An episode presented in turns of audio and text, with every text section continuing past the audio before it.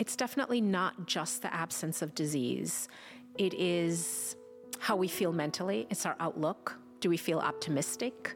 Do we feel happy? And that's sort of a diffuse feeling. And I think a big part of it is do we feel empowered? Do we feel like we have it within our control to influence what's going to happen to us? That is Dr. Robynne Chutkan, a leading gastroenterologist and four time author on the microbiome, on what it means to be well. And this is Are You Ready with Joanne Molinaro.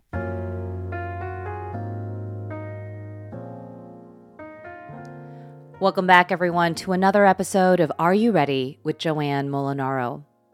Last week, we talked about getting back on the healthy habit train.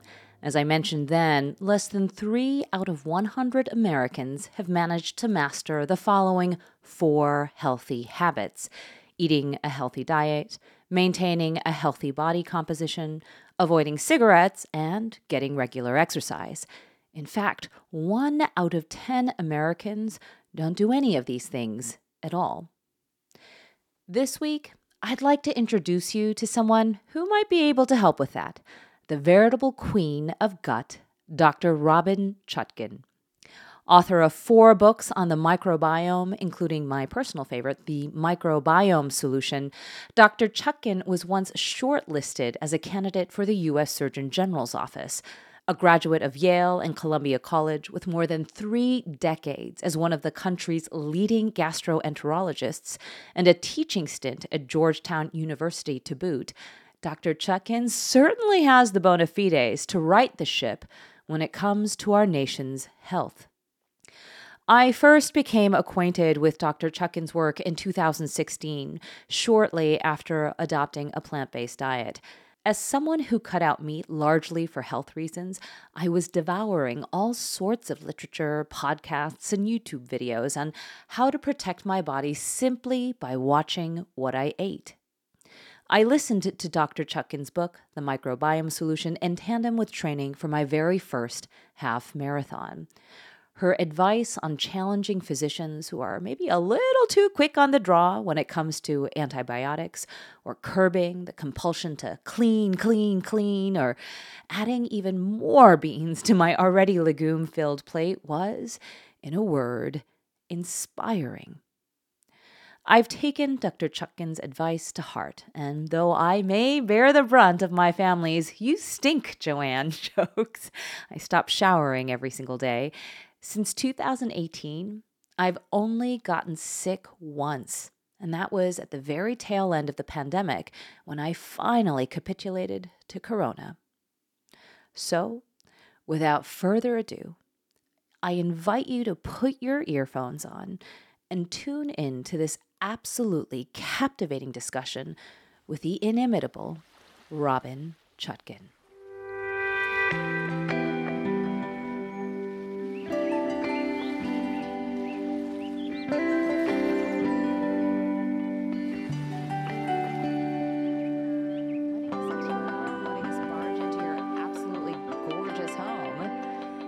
Chutkan. tell you, no pressure, James Beard Award winning chef in my house. I am not no a chef.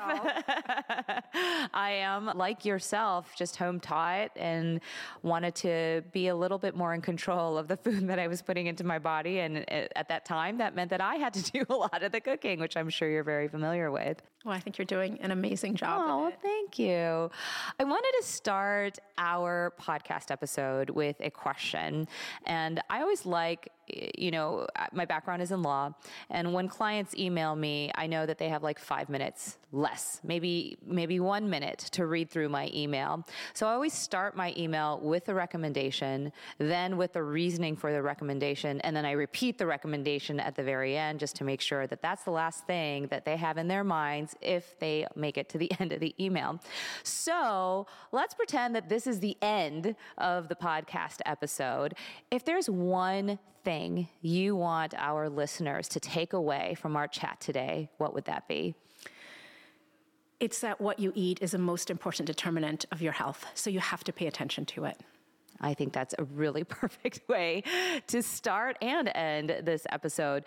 What informs that sort of recommendation? Well, you know, Michael Pollan actually said it really well in his seven words on his amazing book, In Defense of Food. So, eat food, not too much, mostly plants. But where people have trouble is the first few words, which is eat food. Mm. And that's the part that's getting really murky.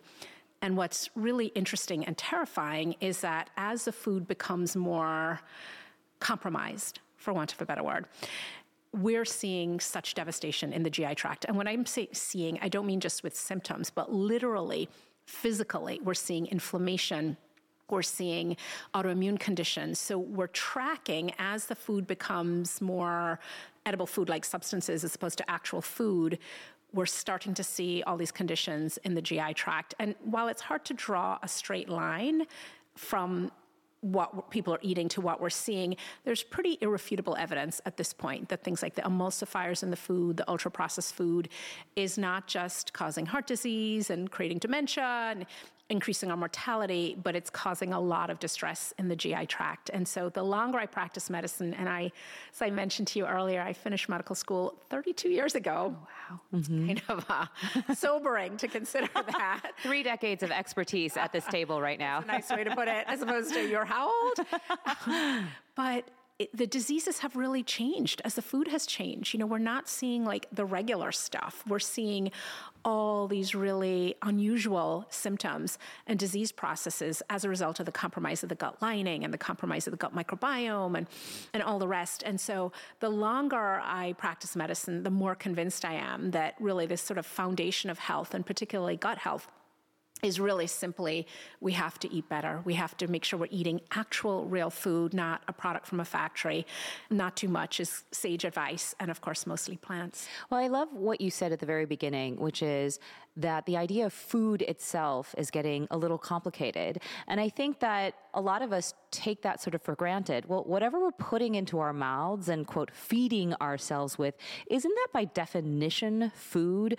Why has the definition of food become so complicated? Yeah, it's actually a really thought provoking question. And as the world's population gets older, it gets larger, people would say there's a lot of elitism involved with mm-hmm. saying, you know, you have to eat only this kind of food, et cetera. But that would be fine if we were just talking about gradations of actual food and organic versus not organic, et cetera. But we're talking about chemical food like substances that are making us sick.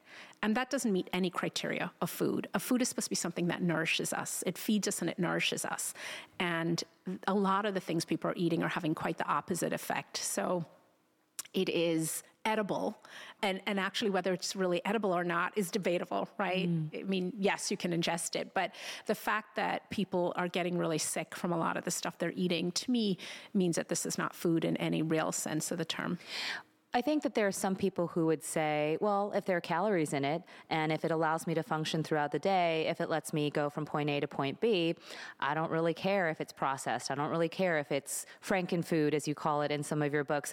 It gets me the calories that I need. I don't need to be that picky are they being a little bit too casual about the you know benefits of simply providing calories as opposed to some of the costs that are associated with that? Yeah, I think people are poorly informed, and the medical community is poorly informed by and large also. So I treat people with chronic autoimmune diseases, Crohn's and ulcerative colitis, and I hear over and over again from my inflammatory bowel disease patients. That's how those two diseases are categorized.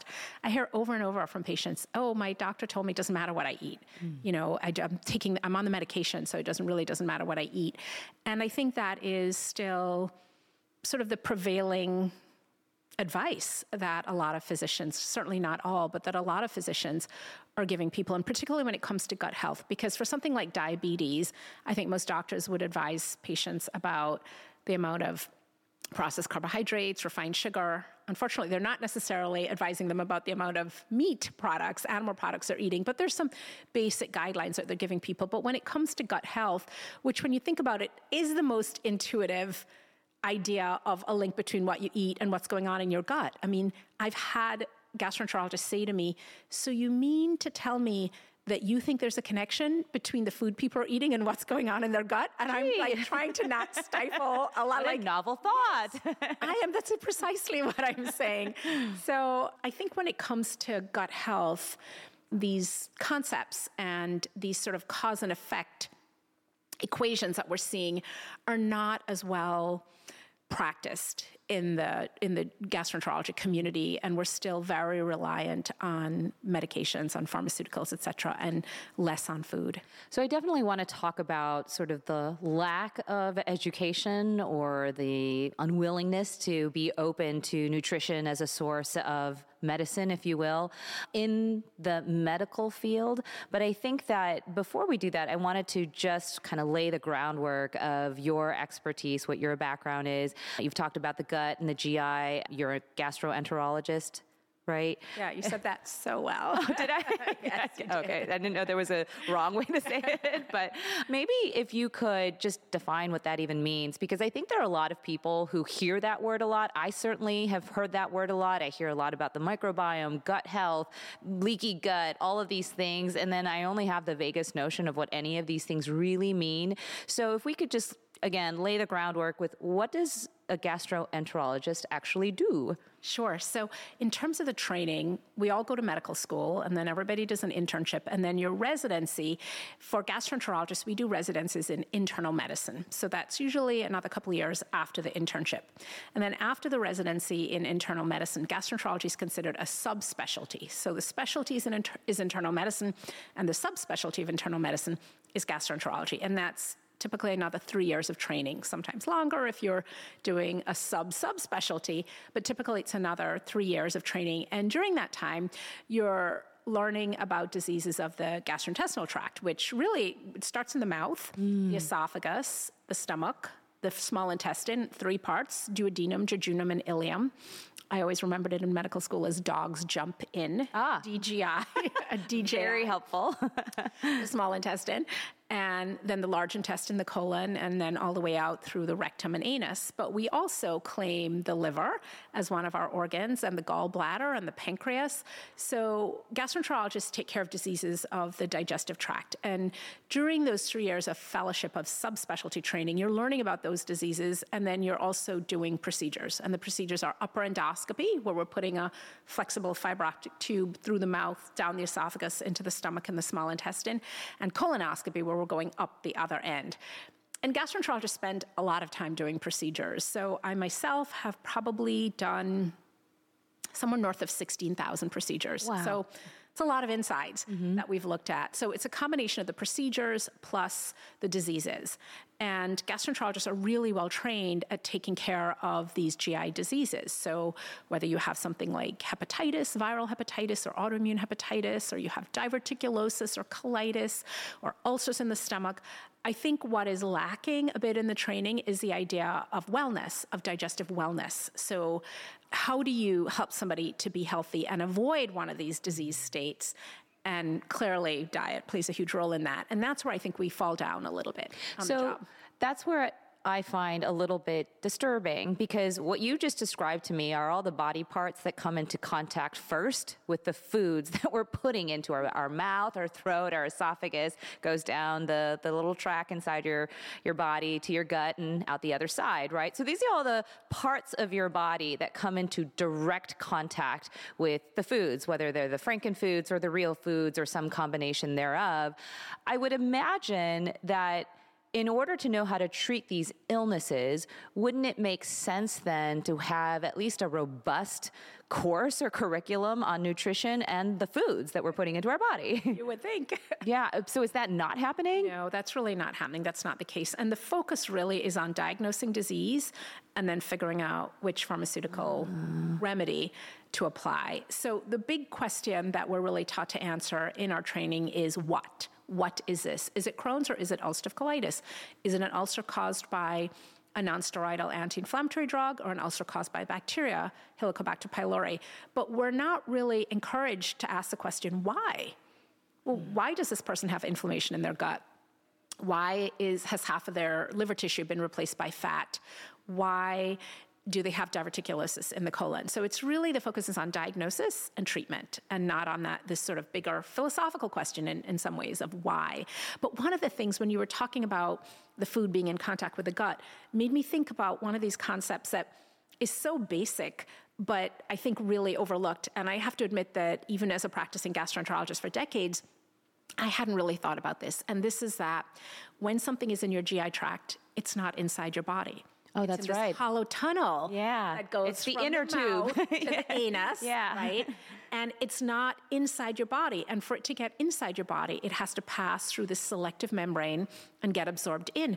And so the gut plays this incredibly important defensive role for deciding what gets into your body, literally, what's going to get, what's going to, what are your heart and lungs and other innards going to see and what's going to get excreted out to protect you. And so it is very much a digestive organ, as you said, but it's also one of our most important defensive organs. And of course, the immune system is right on the other side of the gut lining. And I think it's really important for people to understand that function. Mm. Because then you start to see, well, it's not just giving me calories and getting me from A to B, but it's also defending me against infection, against autoimmune disease, against all kinds of things. So you talk about how at least when you were in training, and presumably still today, there isn't a lot of time uh, devoted to nutritional education in medical schools for gastroenterologists. And from what I understand, most medical professionals, period. What was it that prompted you then to personally undertake that philosophical question of what even is food? Why am I not learning about this in medical school? How am I going to actually learn about this to treat my patients? I was like most doctors, busily diagnosing and prescribing and thinking, this is great. We have all these drugs to treat this stuff. And it is great. Let me say that, that we do have all these drugs, but we need to be judicious about how we use them. And I started to get interested when I joined the faculty at Georgetown in 97 shockingly, they had not had a woman on the faculty in gastroenterology. Mm. And a lot of gaps there then. a few gaps. And the, st- the statistic still is that the majority of women seeking care from a gastroenterologist are female, but the vast majority of the doctors are male. And there have been a lot of studies showing that people often prefer a gender concordant physician. It's not always a case, but some women, when they are talking about their smelly gas, would prefer to talk to another woman, just like OBGYNs and so what I found when I joined the faculties, there was I was in demand, and mm. it was it was nice. I mean, I think I'm a really good doctor, but even before anybody knew if I was a good doctor, it was like, oh, you have a woman on faculty, we want to come and, and see a woman. And I was getting asked questions that I didn't have the answers to, like, why do I have Crohn's, or what can I do to treat my heartburn besides take this acid blocker? And so I set out on a little bit of a quest to find out answers, and some of it involved trying different diets. I've been on every wacky low carb diet out there. Don't recommend any of them. Really terrible for the gut and for your metabolism and your heart, etc. But I started experimenting.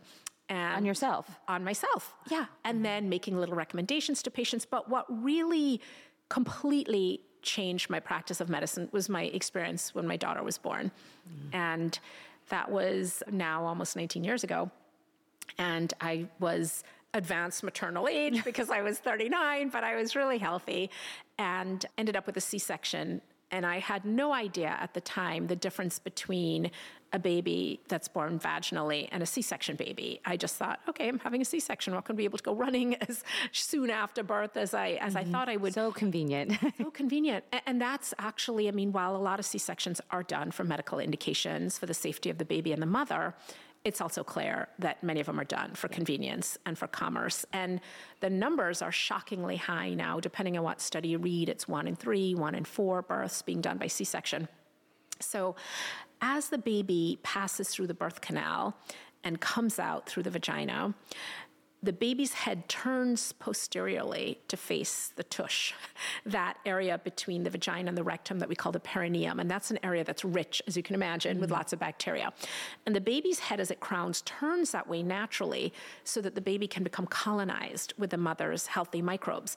And C section babies miss out on that critical moment and as a result, instead of being colonized with the mother's healthy microbiome, they're colonized with hospital acquired staphylococcus, which is as bad as it sounds. but that goes on that that difference goes on to create some really important health distinctions so c-section babies have higher rates of autoimmune diseases higher rates of asthma higher rates of allergies and higher rates of obesity as a result of missing out on that critical moment and then breastfeeding also plays a critical role in developing the baby's microbiome. There's trillions of organisms that live in our gut and are critical for our, not just our digestive health, but overall health.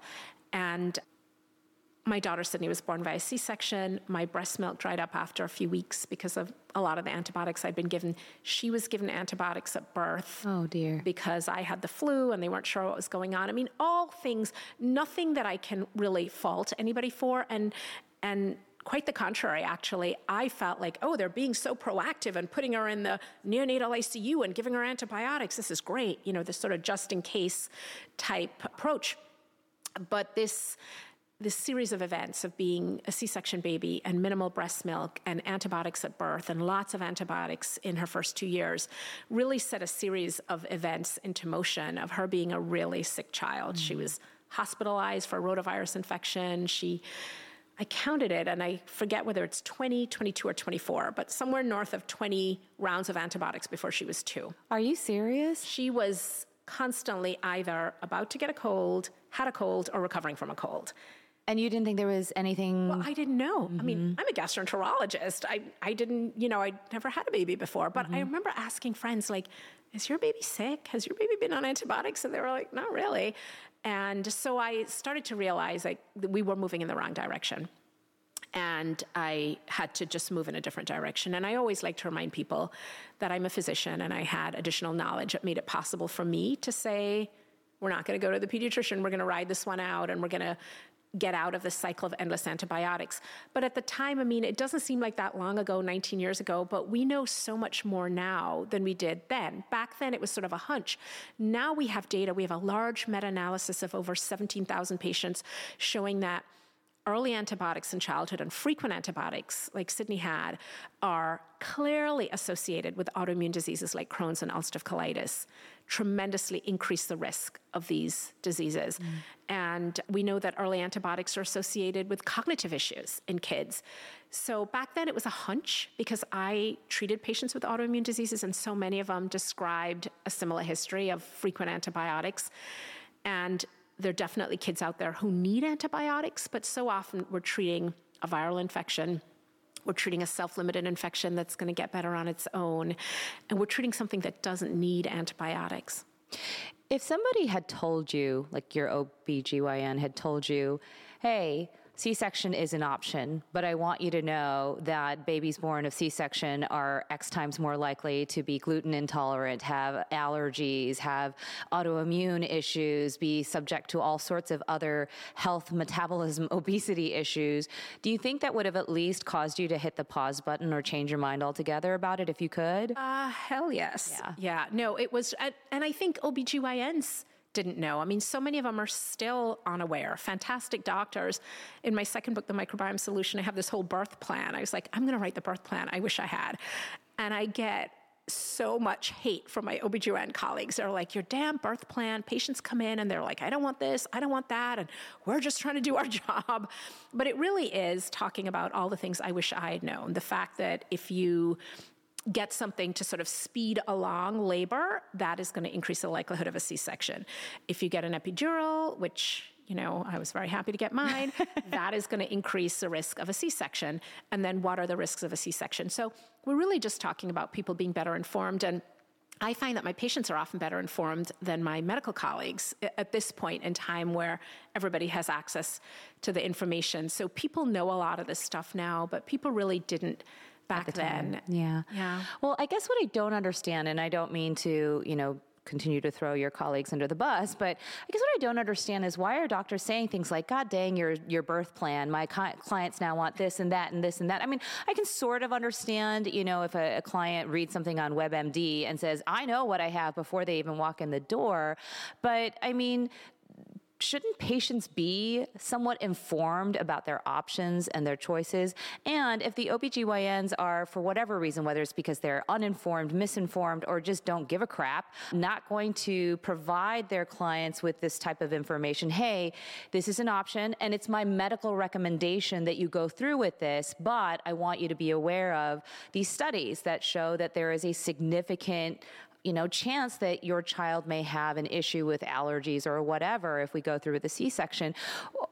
I don't understand what the mentality is that has doctors saying, just let me do my job. Well, I think it's competing interests. So for an OBGYN's perspective, they want to have a controlled delivery mm. and they want to make sure the baby comes out safely and there are no complications.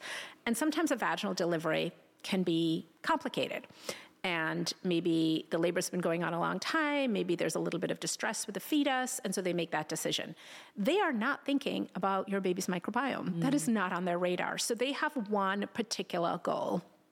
And you, as the mother, have another goal, which you're thinking about your baby's long term health. And so I think it's because medicine is very siloed. You go to see an ENT and you're not feeling well and you have a sinus infection, maybe it's viral or it's something bacterial, but it's self limited, but you're complaining. They want you to feel better. They want that sinus infection to go away and they give you antibiotics. And they're not thinking about how the impact that's going to have on your microbiome long term, et cetera. The, the Nurses Health study, this was one that completely shocked me this is on April 2021 that showed that middle-aged women, which she defined, I was glad to see they defined it as over 50, not over 40, um, middle-aged women who have taken cumulatively more than a couple months of antibiotics over a period of seven years had a decline cognitively mm. that is equivalent of aging the brain three or four years. Oh my gosh. I mean, this was, I mean, we know about antibiotics in the gut and the microbiome, but cognitive decline from antibiotics. So, but when your ENT prescribes that, they're only focused on your sinus symptoms getting better. And so I think it is so much about the way we practice medicine siloed into ear, nose, and throat, digestive tract, you know, vaginal birth versus C section, and we really don't consider the big picture and the implications these things have on other organs and on long term health. So I, I, do find it is this idea of sort of competing, conflicting sometimes goals. Because most of these physicians, certainly the ones I know, are really well meaning people. The pediatrician who prescribed my daughter these dozens of rounds of antibiotics was a wonderful, empathetic person who only wanted the best for my daughter. Mm. And unfortunately, I think just wasn't keeping track and realizing that she was on that many antibiotics and wasn't aware. Nobody really was aware at that time. At that time. Very few people were. So it's, you know, the thing that I really try and instill in my patients and anybody else who is around is you have to ask questions. You have to have that one eyebrow raised, be very skeptical. Mm-hmm. You have to ask why, what would happen. I have a whole list of 10 questions to ask if you've been prescribed an antibiotic. You know, the f- most important one is this medication absolutely necessary? What would happen if I didn't take it? Could this resolve on its own? Without an antibiotic? What is a natural course of this illness? So, if we look at a lot of the things that we commonly treat with antibiotics, like strep throat, that the reason we treat strep throat with antibiotics is to prevent two very rare complications kidney disease, post strep glomerulonephritis, and rheumatic heart fever, which are exceedingly rare. But the actual infection will resolve on its own. It will take a little bit longer. And so, what I'm really pushing for is just give people the information. People are really smart. My patients are so well informed and they want to make the decision. So, I think the shift we need to make in medicine is we need to sort of, everybody needs to come out of their little silo so that we can think about the patient as a whole and we need to give people more choices. Well, I think one of the things that I took away from your book, The Microbiome Solution, was exactly what you described. Actually, a little bit even more aggressive than what you described. I wouldn't just ask questions. Sometimes I would just push back and say, I really don't understand why I need to be taking this antibiotics for 14 days. It's like I'm just having a tooth removed, you know, something like that. But I think that a lot of people, and I do too, I still feel very uncomfortable pushing back to my doctor or even questioning them. For example, you know they were like well we think you should take this vaccine and this vaccine and that vaccine and i'm you know i'm generally about vaccines i'll do it but I pushed back and I said, well, what, what do they do? What are, what are you putting into my body? And what is the efficacy of this? Is it actually going to prevent what you say that it's going to prevent? Or are you just pumping my body full of stuff that I don't even know what it is? And she got a little snooty with me. And she, I think, probably thought I was an anti vaxxer by the end of the conversation because I was like, yeah, I don't think so. I don't need two out of the three of those things that you suggested. So, what would you suggest to a regular old Joe like me? How do we effectively you know, challenge our physicians without getting them defensive or thinking that we're kooky? Well, you have to challenge them because so much of the way medicine is practiced is really guided by the pharmaceutical industry, and that's important mm. to know. So, the key opinion leaders in medicine are typically on the payroll of the pharmaceutical companies, and they're the ones who are passing the information down the line. So, a lot of medical education is sponsored, and that's oh, just the way it is. That's terrible. That is the way it is. So, it's not that that physician is is individually pocketing money when they give a vaccine, but they have been influenced and guided and educated by people who are. So that's the first important thing to realize, and that's that's just the fact of the matter. And the second thing is you've got to engage. It has to be a dialogue. If you're seeing your doctor and it's a monologue, you got to find somebody else. Mm. So there has to be back and forth. And you know, I, I always say if your doctor is just an asshole, then just fire him and get a new doctor.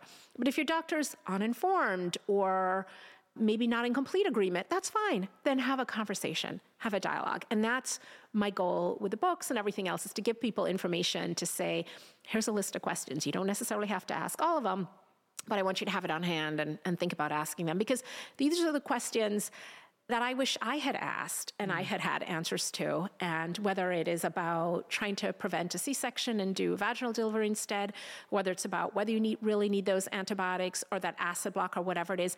But Joanne, so much of the conversation really is about trying to manage health with less pharmaceuticals. And the reality is that all of these medications have side effects. Even prenatal vitamins have side effects. Oh, wow. So nothing mm-hmm. is really free. Mm-hmm. And if you think about if we think about something in GI, like the commonest reason for our gastrointestinal emergencies of gastrointestinal bleeding, GI bleeding, somebody's all of a sudden starts pooping black stool, tarry black stool that suggests that the bleeding is coming from up above and mixing in with the stool, or red blood from below.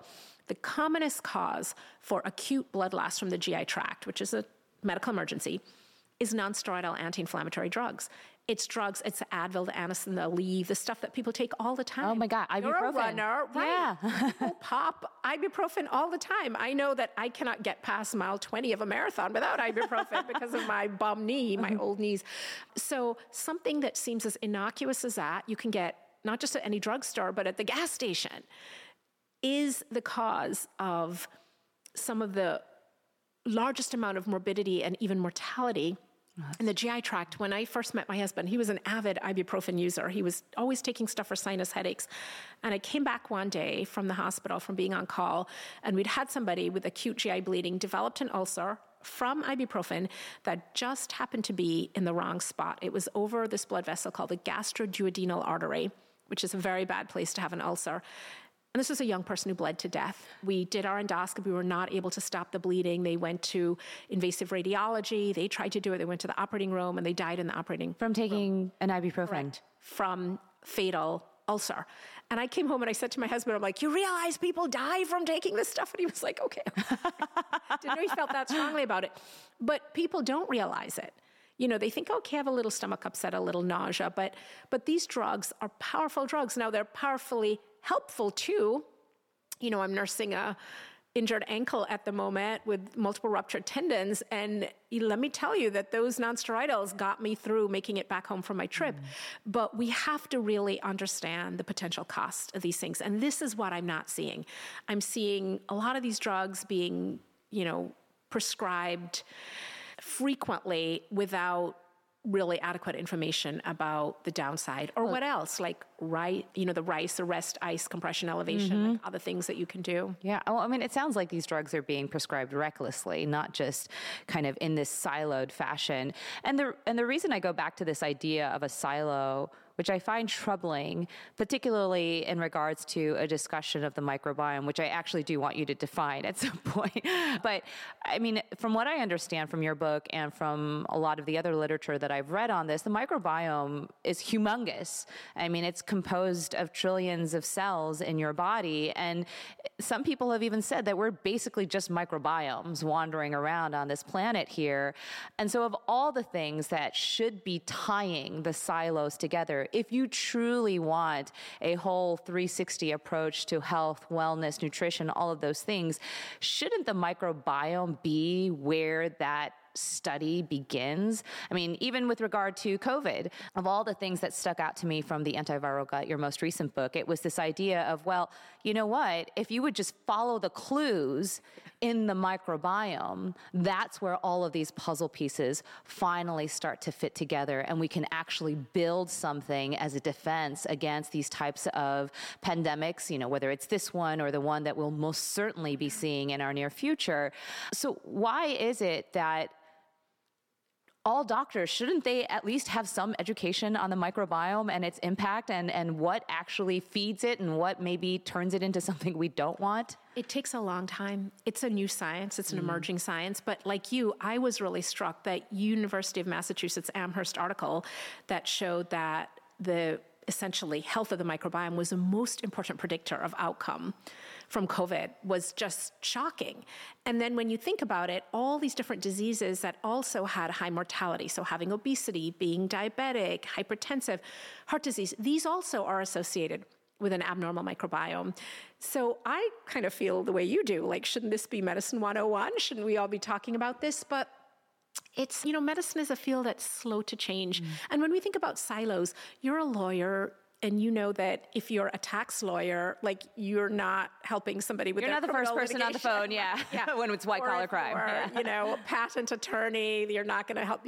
So I think lots of fields are, are siloed like that. Mm. But with medicine, it's particularly important because we're not talking about, you know, somebody's legal case or their financial situation. We're talking about their health. And obviously, it's all connected. Exactly. You know? It's very clear that that's the case. I do think that things are changing, but things are not changing from within the industry things are changing from really well educated consumers. I like to think that medicine is changing from one concerned person at a time who's going to their doctor and having a conversation. And I do think it is important to try and not be overly defensive. Sometimes it's hard, but to say, and sometimes you have to really work hard to make sure they know I'm not challenging you and, mm-hmm. you know, do all that ego stroke, but to say, I know you think that I should probably take this antibiotic, but I'm a little concerned because I've had seven courses of antibiotics over the last five years, and I am concerned about my microbiome. And so, do you think it would be okay for me to just watch it? And I do a lot of counseling of this with my patients because a lot of the patients I see, I'm seeing as a second opinion, and they have other doctors, and I'm sending them back. And so, we're really strategizing. I'm like, okay, here's what you're going to say. You're going to start with, Doctor, You've been so fantastic. Little Thank ego so stroke much. after right, all. Literally like three ego stroke and then move in for the kill. Right? Like three stroke, kill. And, you know, and then they're like, well, should I bring the article? I'm like, no, no, don't bring the article. Yeah. But maybe you could leave it with a receptionist or, you know, like, but don't hand it to them because chances are they haven't read it and people don't like that. Nobody likes being blindsided like that. But it is, you know, I was that doctor. I didn't know. I would roll my eyes when people would be like, well, what can I do? I'm like, take the damn medication. You know, I was that doctor who was uninformed who thought that, you know, there was a pharmaceutical treatment and that was it, that there was no other way to treat these things. And my eyes were opened by these really incredibly generous patients who were like, I'm just going to explain to this doctor what's like going where on. I am, yeah. Yeah, and you know, Joanne, it's almost this sort of don't ask, don't tell like we saw with with how gay people were treated in the military like okay i don't want to know there's almost a little bit of that when people are doing, you know, basic things like eating a plant based diet or mm-hmm. exercising. Is, and again, this is a huge generalization. I think most doctors are very open minded and they want their patients to eat more vegetables and exercise. But if they're really doing something that is seen as alternative to what the doctor is recommending, frequently they don't mention it. And I, that when I first came to Georgetown, in 1997, there was a conference in Italy, in Capri, mm. Italy, all expenses paid. It was young investigators, and I just crept onto the Lucky wire. You. you had to be less than 32, and I think I was like 30 or 31, and mm-hmm. I was mm-hmm. like, I really want to go. And so I really wanted to go to this conference, and I had to come up with an abstract to submit that you know they would think was worthy of of me coming, yeah. all expense paid trip. And so I decided to do this really just sort of quick study in my clinic a questionnaire about complementary and alternative medical practices. So this is 1996, 97. And so I did this questionnaire. These are patients who had Crohn's and ulcerative colitis, again, these autoimmune diseases. And I asked, I think it was five or six questions, like, are you using any complementary and alternative medicine therapies? Which ones? And it included basic things from meditation, massage to herbal supplements, etc.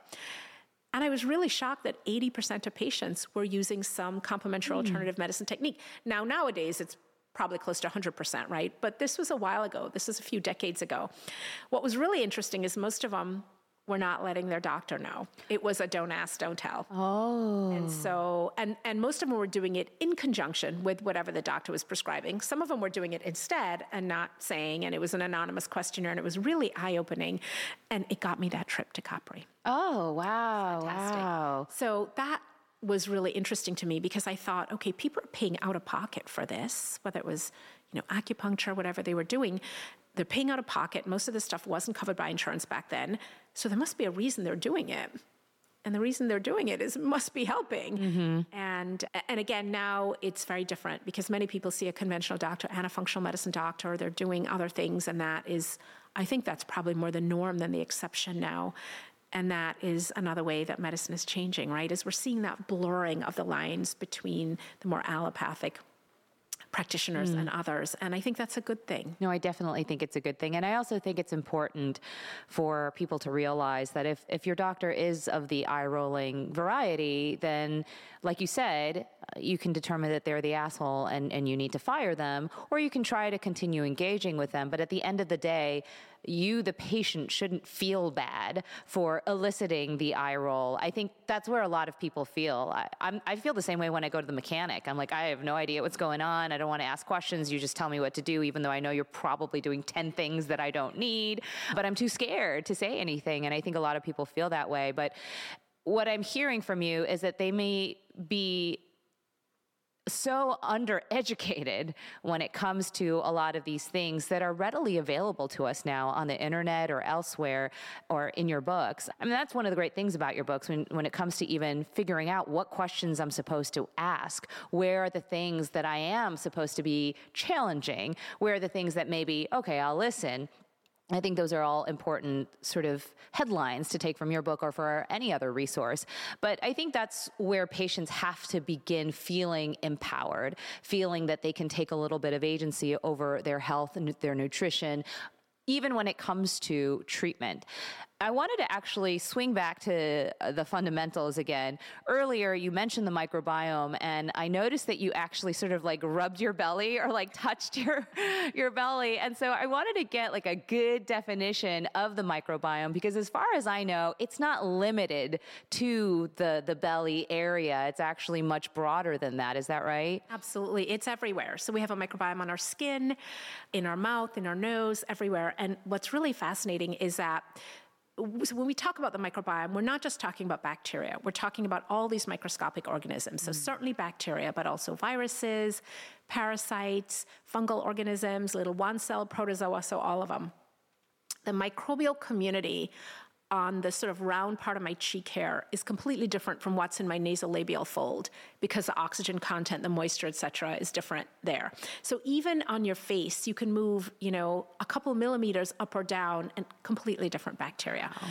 The microbial community in the outer or sort of upper part of our mouth is different from a little bit lower down or up under the cheek or so it really varies and again it's determined by things like oxygen content moisture etc is there saliva flowing in that area versus not one of the reasons we have morning breath, although I know you don't have morning breath, oh. you just wake up. of course like, not. I'm perfume totally all over, fresh all the time.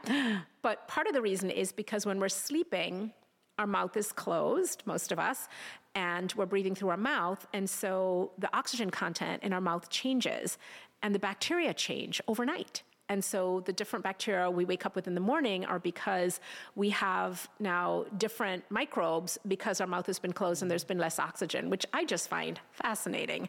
If you think about body odor and stress, for example, and how stress can, I don't I know we've had this conversation before of like, I can go 10 days and I don't smell bad. And people are like, you don't smell as good as you think you do. But I'll tell you, if I'm nervous, if I'm like big audience and I have to go out, I stink.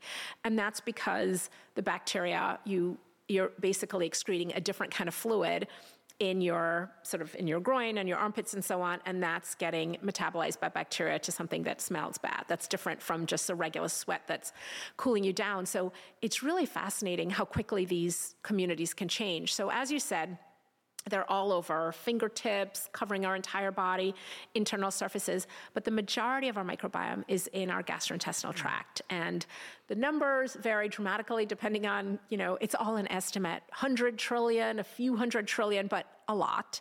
More than a billion in just one drop of fluid in your colon. Wow. And as you go from mouth, to anus from north to south in the GI tract, the amount of bacteria increase. So the upper GI tract, the esophagus and stomach, is certainly not sterile, but there's less bacteria.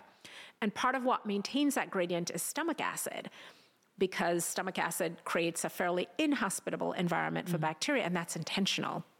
And so when you take acid blocking drugs and block that stomach acid, you totally mess up that gradient. But normally, as you go down from the esophagus, stomach, through the small intestine to the colon, the amount of bacteria increase dramatically. And that's because most of the bacteria in the colon, that's where they do their thing with fermenting fiber into short chain fatty acids and all of that. So it's very it's very specialized as you go through. It's a long tube and some of it looks the same, but there's lots of different functions along the way. Mm. So the microbiome then these are whether they're viruses or they're bacteria or some other kind of organism. These are things that are living inside and on your body. Is that yes, fair to absolutely. say? Wow, that's so cool. it's like the beehive. Yeah. Think mm-hmm. of a hive, but the hive is animated by the bees. Ah, so you so, see them buzzing around absolutely. and breathing yeah. and yeah. Ex- mm-hmm. and and we are not having any microbes is not compatible with life. We'd have to live, you know, like the boy in the bubble in a sterile environment because we can't interact in the world if we don't have a microbiome. That is what informs our immune system, synthesizes vitamins and hormones, and affects neurotransmission to the brain, et cetera. So the microbiome is really critical for all these different health functions. So all of these little living sometimes I think of them as like little living critters inside my body or outside my body, inside my body. I mean, they're kind of all over, like you said, like a beehive. They are not just, you know, doing the job of protecting my body from, you know, for example, when we were talking about the food passing through the inner tube, right? That microbiome is deciding, well, what makes it through and what, what stays yeah. outside. But it's also literally operating your organs like your organs are transmitting the things to your brain you know you know whether it's telling your heart to do this or Absolutely. so that's so fascinating it. there's mm-hmm. a, a really clear example of that is one of the common gi bugs gi bacteria in the gut is called Bacteroides fragilis, B frag for mm. short. And it it plays sort of a like a lookout role. So it's along the you know lining of the gut there in the lumen, and when it sees a bad character like Ebola, for example, it literally kicks the lining of the gut. That releases something called interferons, and that triggers a whole immune cascade of, you know, like let's let's get ready for battle. And so you start to see, well, if you don't have enough Bacteroides fragilis, then this isn't going to happen mm. the way it should. So they're literally like there in this morass of trillion. I mean, think about all the stuff that comes in. We're ingesting bacteria and food particles and toxins and all of it. We're not, the food we're eating is not sterile. Mm. In fact, mm. my food tends to have quite a bit of dirt on it. Mm-hmm. And these bacteria are sorting that out and they're literally signaling the immune cells on the other side and saying, listen, you guys need to like snap to it because something really bad is in here. Or they're saying, this is a really dangerous toxin and we need to get it out, in which case you're going to have diarrhea. And they're going to facilitate that or you're going to vomit they're facilitating you you know the expulsion of this from your body so it really is quite remarkable because it is this whole other as you said army of critters. And because when you die they die with you mm-hmm. they're really vested in your survival. Yeah. One of the things that i loved about your book is that i don't know if this is a direct quote but you said your body almost always has your back.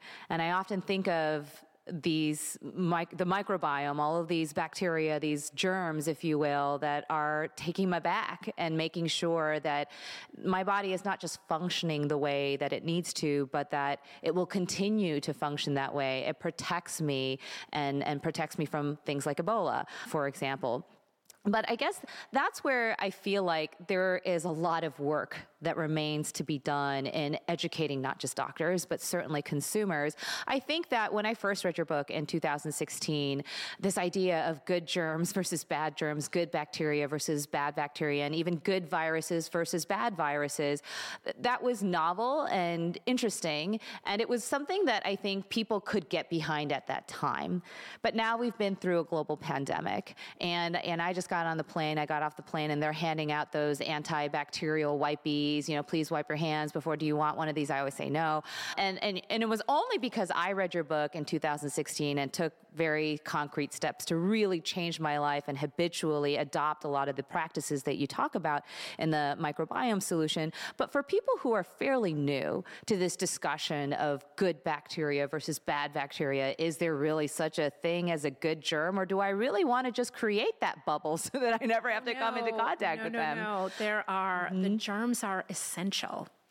And we know from David Strachan's work with the hygiene hypothesis, David Strachan was an epidemiologist at the London School of Tropical Medicine and Hygiene.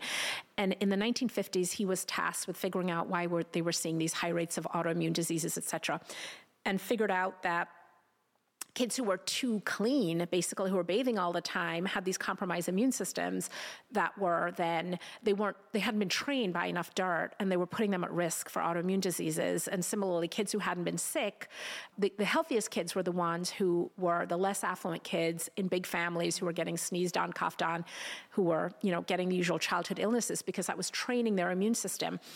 And we still see this division when we think about the hygiene hypothesis. We see high rates of autoimmune diseases in North America, Western Europe, et cetera, in countries that are highly sanitized. And we see much lower rates in sub Saharan Africa, Southeast Asia, et cetera.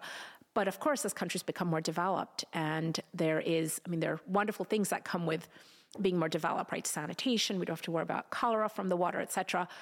But then we start seeing really abundance of these sort of non infectious autoimmune type diseases. Mm.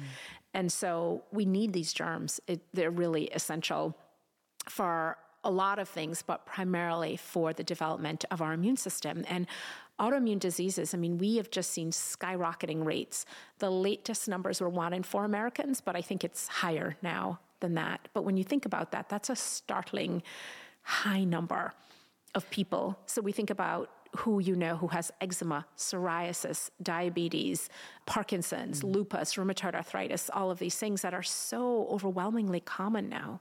Well, it's also particularly concerning when, again, just coming off a global pandemic, we know that these types of autoimmune disorders or illnesses subject people to greater risk to mortality to these types of illnesses, whereas people who don't have them tend to kind of skate by without either getting sick at all or, you know, not getting sick very much. What are the things that people can do? To shore up their microbiome. Let's say let's say I am that kid that you know took a bunch of antibiotics when they were little because their mom didn't know any better. I, I, dare say that there are probably a lot of moms who said, you know what, I'm just going to give them this antibiotics even though I don't necessarily know what it's for because I hear that's what you're supposed to do. It'll get rid of the germs, right? What are we supposed to do in order to shore up that microbiome so that we're not again subjecting ourselves to higher risk of autoimmune disorders or even simply getting sick the next time something like this happens? It's really surprising to find out that the more antibiotics you take, the more likely you are to get mm-hmm. sick. Mm-hmm. But when you think about the microbes as the guardians of the immune system, then it makes sense, right? So we know from data with rotavirus and lots of other viral infections in kids that kids who have recently taken antibiotics are at increased risk for a viral infection. And you think, well, what's the connection? Because antibiotics don't treat viruses, but antibiotics kill bacteria, and mm-hmm. bacteria protect you against viruses. So the advice that I would give people is again, let me be clear the pharmaceutical, pharmaceutical industry is has done wonderful things with coming up with a lot of these drugs that have been life-changing life-saving for lots of people but we have to be more judicious so if you are somebody who wants to have a healthier microbiome or you're a parent worried about your kid judicious use of medication because the list is long. It's not just antibiotics and acid blockers, but it or is, ibuprofen. yes, it's ibuprofen, it's antidepressants, and it's you know it's a lot of things. Most drugs are going to have a potential wow. negative effect. Most of the commonly used ones. So that's the first thing. And then if you are on a biologic or an immunosuppressive drug like prednisone, you have to be particularly careful and ask about that. You know, it's shocking how much of the time when you just say, well, do I really have to take this? They're like, no, you don't have to take it. Mm-hmm. You know, it. So you have to ask about the drug. So the medicine cabinet is a big area where we have to pay attention, particularly with kids, because with kids, their microbiome is still evolving up until around 18 or 21. So the effect of an antibiotic in a seven year old is very different of the effect of an antibiotic on a 70 year old. Mm. And it's much more debilitating and long lasting for the seven year old's microbiome. So, something we have to pay attention to. So, in addition to paying attention to the medicine cabinet in our bathroom, it sounds like uh, the other area that requires perhaps even more attention is the kitchen. What's in the pantry? What's in the refrigerator? I know that you talk a lot about in your book making sure to eat a plant fiber rich diet. But you know coming off this conversation about antibiotics, what about all the antibiotics that are being pumped into our meat? Yeah, the food. I mean, is that also wreaking havoc on our microbiome? 80% of the antibiotics sold in the US, as an estimate, are used in the food industry, and they're used, as you know, primarily to fatten animals. Mm-hmm. So avoiding eating animals, or certainly those fattened by those grown in a more, raised in a more industrial way, which is, is one the vast majority to, vast of majority mm-hmm. is one way to do that the diet, once we're adults, and I would dare say even in kids, diet, the diet is a most modifiable mm. factor that affects the microbiome. And we know that from multiple studies. And my favorite one is the American Gut Project study from 2018, where they looked at thousands of patients from over 45 different countries and asked what are the factors that are most strongly associated with a healthy microbiome. And it was the number of plants people ate per week 30 or more different plant foods per week. Fruits, vegetables, nuts, seeds, beans, herbs, spices, all of it. And we had fun earlier adding up, totting up the amounts of plants and mm. what we were eating, but it really makes a difference. So, variety is important. And it, it's less about what you might be eating that's not so great and more about what you're missing. So I'm a big advocate for really encouraging people. You've got to add in. I talk about the one, two, three rule: one vegetable at breakfast, two at lunch, three at dinner. Very convenient. flip it and have a smoothie. And so people are like, "Well, what do you mean? I can't eat a vegetable at breakfast." I'm like, "Just eat a carrot on your way out the door." Yeah. So really getting people to understand that you know a green powder or a supplement is not the same as actual food, and it's not really doing anything for you the way the food is. So you've got to figure out how to get those plant foods in, those whole plant foods. And, and again, we have very clear scientific evidence that in terms of how we can create a healthier microbiome. Of course, not taking antibiotics unnecessarily is a big part of it, but just the everyday consistency of the plant fiber. Why is it that the plant fiber has such an enormous positive impact on the microbiome? Like it seems kind of random, like just eat more plant fiber. the, the fiber is metabolized, it's fermented by gut bacteria into something called a short chain fatty acid. So that's what we consider a postbiotic. So the prebiotic or ah. the food the bacteria eat, the probiotics are the bacteria, and the postbiotics are the metabolic byproducts. So plant fiber gets converted by the bacteria into these short chain fatty acids. And short chain fatty acids are food for the cells lining the colon, the colonocytes, but they also modulate the immune system. So the level of short chain fatty acid is directly proportional to the health of the immune system. Ah, so the so more fiber you eat, the more fiber you eat, the more short chain fatty acids you have, the healthier your immune system. Wow, that's so simple. It's so simple. And Joanne, this is a problem. Like I try to make it sexier and more scientific and more complex than just like eat more plants at the end of the day. Well, why are people plants. so resistant to that? I do not, you know, less than 5% of Americans meet the minimal, minimal requirement for beans and greens every day. I do not understand. I see these ads for the powders and the this and the that, and I understand convenience, but I'm like, why don't people just eat some vegetables? Well, I mean, one of the things that you said in your book that I think is so fascinating, it talks about cravings, right? And I think a lot of people will simply say, because I just don't like the way it tastes. I'm sorry, I don't like the way kale tastes. I don't like the way beans taste. I don't like the way broccoli tastes. It tastes gross to me. Certainly, children will say that all the time, right? But what I found so interesting about your discussion of the microbiome is that the more you feed the good germs in your body, the more they start to influence what you actually crave. Absolutely. And one of the things that, you know, both Anthony and I took away from the first podcast you did with, with Rich Roll was that the only inherent, innate craving that we have as human beings is for breast milk. Everything else is, as you say, sort of a modulated, modified craving, if you will. So the idea is, well, if it's something that you created by habit or by eating the foods that you eat and feeding the microbiome what you fed it, then presumably it can also be sort of taken away. Uncreate it. Exactly. Absolutely. And you talked about this earlier when we were chatting over lunch about your desire for meat just not being there at all. Right. You have zero craving, zero desire because you haven't eaten it in several years. And so I think about my dad who's 88 and has no sweet tooth at all and he he's so up, lucky. he grew up on a sugarcane plantation. There was no, I mean, there was sugarcane to eat, which is sweet. There were no sweets. Culturally, grew up in a Hindu household. Dessert just really didn't exist.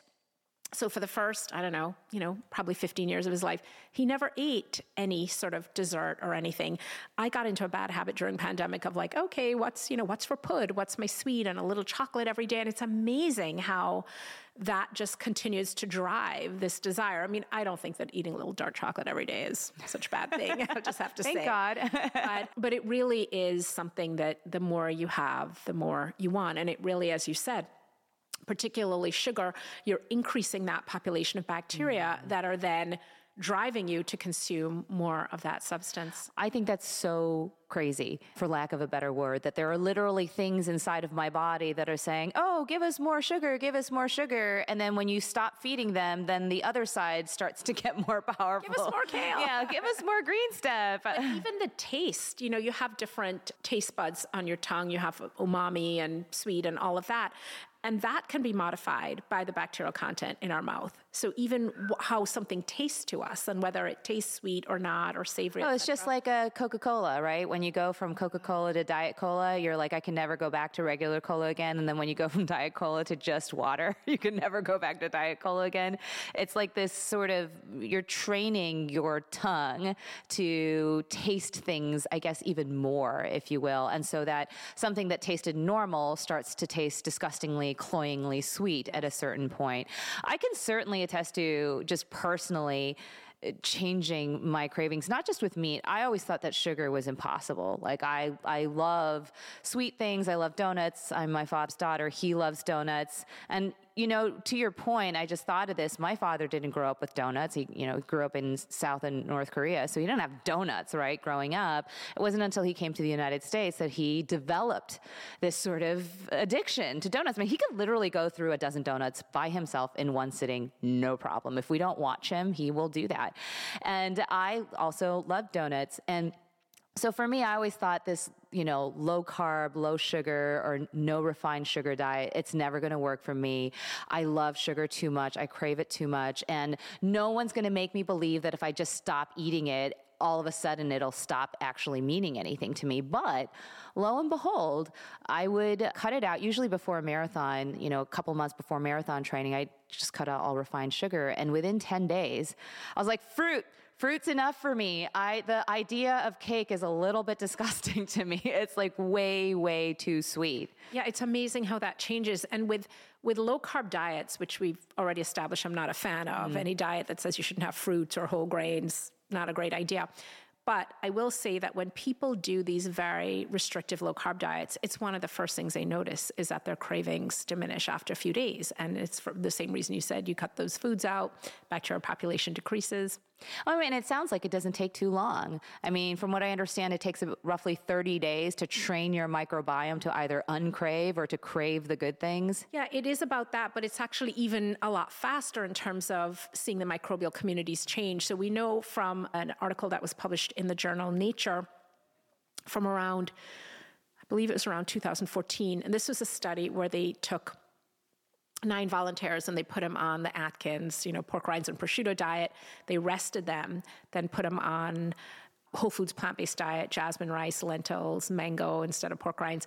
And they looked at the microbiome before, during, and after, and they found within about 30 hours of the food hitting the gut, things were changing. Oh, they wow. were seeing the Bilophila, the bile-loving bacteria that are important for metabolizing animal protein drop dramatically. They were seeing the Faecalibacterium prausnitzii, the ones that ferment a lot of plant fiber, increase. So 30 hours. And I find that to be one of the most optimistic Yes, things in empowering. all of medicine. I know. It's like I can change my microbiome in thir- I mean, you're not going to like have a completely brand new microbiome, but you can start to see these differences there's a very well-known study that was done between university of pittsburgh and university of london where they took 20 black south africans from rural south africa and they took 20 black americans from an urban area and they swapped diet for two weeks under very closely controlled circumstances. They didn't just say oh eat differently And within two weeks, they saw markers for cancer dramatically change. The poor rural South Africans who were eating, uh, you know, sorghum and millet and vegetables, and were now eating fast food, their markers skyrocketed. And then the the Black Americans from the urban area who are now eating the more plant based diet, theirs improved. Now, two weeks is enough time to say whether you're getting colon cancer or not, but it was shocking that these markers of inflammation and cancer mm-hmm. were so modifiable just through the diet. They didn't change environment because we know environment, rurality, and being exposed to nature and animals and so on is also very good for the microbiome, but just the diet alone. So we have the American Gut Project study from 2018.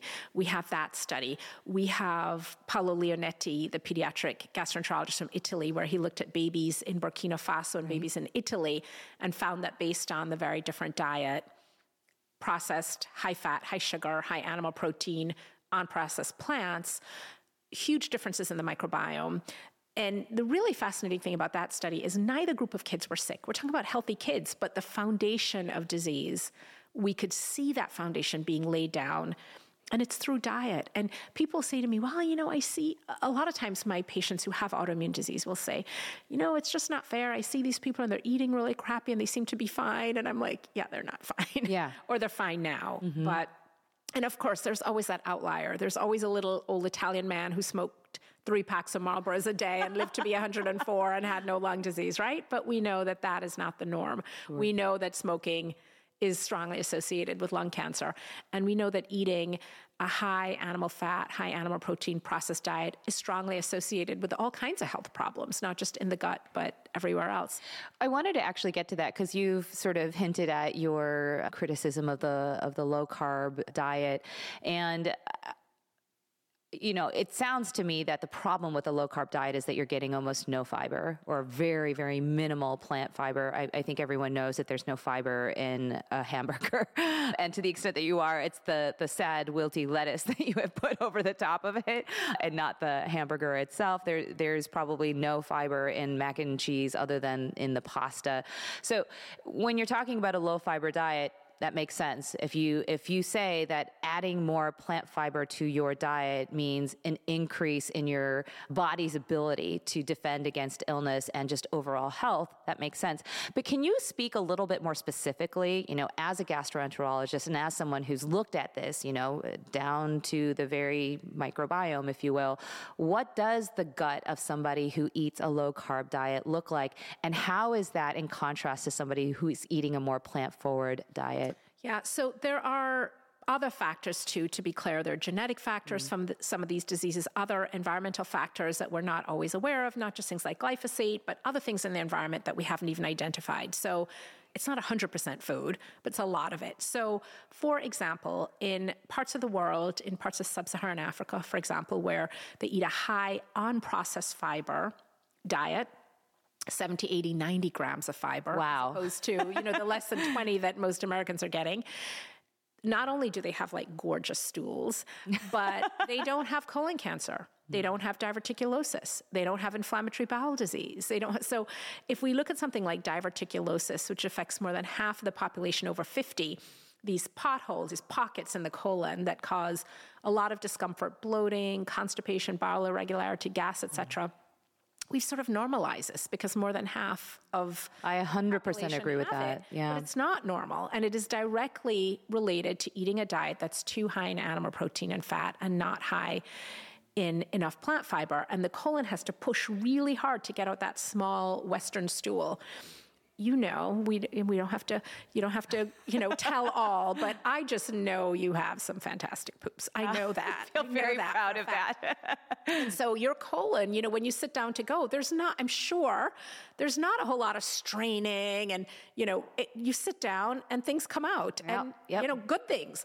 And that is typical of somebody eating a high fiber diet. And so all that pushing and straining and so on, there's slower transit when you're eating a high animal fat diet. And that means that, remember, stool is waste material. It's stuff that your body's trying to get mm. rid of. That means that that stuff is in contact with the lining of your gut for much longer. And that itself is associated with an increased risk for certain conditions and an increased risk of malignancy, et cetera, that slow transit. So, you know, we could eliminate a lot of these diseases or at least significantly reduce them if we change what we ate. And we don't have to necessarily completely get rid of the animal protein. We just need to eat more plants. Mm. I loved what you said earlier about how your focus isn't necessarily on cutting the things out, but actually just promoting the inclusion of things that are helpful, like you know more plants, more broccoli, more greens, more beans, uh, more grains, and, and, things like that. And the other thing that you say in your book that I really like is that you really can't tell what's going on in the microbiome just by looking at somebody. So you could see somebody who's you know 26 years old, looks thin, looks fit, you know, may even run marathons and and do all of those things, but on the inside, their microbiome could be in rough shape and I think, you know, one of the things that I think is important to talk about is this idea of not necessarily judging a book by its cover and not necessarily judging health by its cover because I think a lot of times we make all these snap judgments about oh well this person looks thin or this person you know plays tennis every day and therefore they could not get sick with COVID or if they do get sick with COVID it's probably just a little flick on the wrist but in your practice, has that been the case? I mean, is it always a situation where you can tell just by looking at somebody, oh, yeah, this person's probably not going to get sick because they've got a beautiful microbiome and probably, you know, poop beautifully every day? I feel like I could have a better sense if I looked at what somebody ate. If somebody uh-huh. gave me a photo food journal of typically what they ate over a few weeks, I feel like that would be much more accurate than just looking at them. Mm-hmm. Well, I, I do want to kind of expand that conversation a little bit more because one of the things you do talk about in your book is the role of the microbiome in obesity or you know people who struggle with their weight and their metabolism and i know a lot of people have you know i think you actually called it this is you know maybe a touchy subject right because the idea is again you can't judge a book by its cover. You can't determine you know just because a person is thin that they're perfectly healthy. And you know conversely some people have suggested well if a person is obese that they may have a perfect microbiome. But I think what I took away from the book is that there are literally physical issues related to obesity that make it a little bit more difficult, or in some cases, much more difficult to either avoid illnesses like COVID or to recover from them, particularly now that we're seeing so many instances of long COVID and, and sort of this, you know, lingering effects of that. Can you talk to us a little bit about in your practice, how how does what you just described take a look at the food that they're eating? How does that sort of interact with, I guess, with issues related to obesity, weight, and even metabolism? Well, the first thing I want to say is that you can have two people eating the exact same meal, same nutritional macro micronutrient content, and one is going to gain more weight than the other. Mm. We know that. And we know some of that is genetically determined. For example, most of the microbiome is not genetically determined. Some microbes are inherited. And for example, there's a family called Christensenellaceae, and that's associated more with leanness. But the majority of the microbiome is very much determined by things like where you live, what, how you're exposed to nature, the medications you've taken, and the food you've eaten. Right. So it's primarily your diet and environment. And we know that certain complements of microbes are better at extracting calories from the food. Mm-hmm. And so you're going to end up with a higher energy harvest. What that means is you're going to gain more weight versus others. But at the same time, it's a diet that determines that, in large part, that microbial composition. So it becomes a sort of catch 22, right? We eat a very starchy, you know, lots of processed food, refined sugar, you're going to end up with these microbes, which are probably going to be better at harvesting energy and make you more likely to gain weight. So it is, I mean, I, I definitely realize that it is, you know, over the years of taking care of people, that is much more complicated than just calories in, calories right. out, for sure. And that some people can eat a lot and not gain weight as easily. And some people kind of seem to just look at food and gain weight, for sure. But that being said, that is the major determinant still is what you're eating. So it's sort of like running. I am never going to be a fast runner. I can run far, but I'm just not fast. And I could train a lot and I could get a little bit faster. But somebody else, my daughter, for example, can train much less than me and get a lot faster. And granted, she's a lot younger, but even people who are the same age. I have my friend who did her first marathon, I think it was my fourth. I remember telling her, Michelle, just try and finish. You know, it's 26.2 miles, that's a lot, and your goal should just be to finish. She did a sub four. Oh, I think I did like a 428 on that one. I was like, okay, I think she's good. She's a fast runner. And I, I'm just never going to be as fast a runner as she is, but I can be faster. And so, again, there's some people who it's just much easier for them to lose weight, and some people have a tremendous, difficult time losing weight, but they can. So, you know, I think people feel very stuck, and often they've been given poor advice. Yes. They've been, you know, low carb diet or whatever, eat multiple meals. And at the end of the day, if you're trying to lose weight, generally eating lots more food is probably not the way to go. So there's so many different, you know, theories about metabolism and this and that, but we have to look at how much food we're eating and we have to look at what we're eating. And the food, the plant food is very nutritionally rich. It's surprising for most people to learn that per 100 calories, romaine lettuce has more iron than sirloin steak. It's just that 100 calories of sirloin steak is a little bit of steak, mm-hmm. and 100 calories of lettuce is a lot. But the food is very nutritionally rich of plant food. But from a caloric point of view, you know, if you, a, a, a steak has so much more calories and fat than a salad. And so if you're trying to lose weight, it just doesn't make any sense that you would be eating a steak thinking that this is, I mean, you can induce ketosis and lose a lot of water weight and so on, but that's not really meaningful weight for most people and not something that's maintainable. So, really, just a little bit of common sense about what you're eating. You need to probably eat less, you need to eat more plants, things like that, less processed food. But there, there clearly are people who have advantages, if you will, mm. in terms of it's just easier for them. And that's that's true of many things. Some people can sing, some people aren't so good, another area where I'm lacking.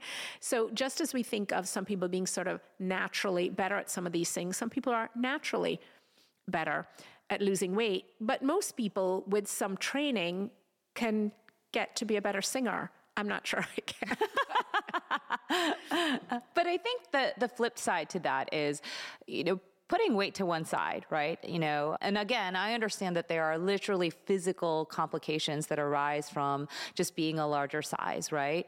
But let's put that aside if you the empowering thing about this message again as, as we discussed is that you can literally change your microbiome in in a day and a half based upon the choices that you make whether it is taking a carrot out you know as you're walking out the door to the office whether it is replacing a hamburger with a black bean burger and a salad you know instead of eating french fries or, or whatever it is.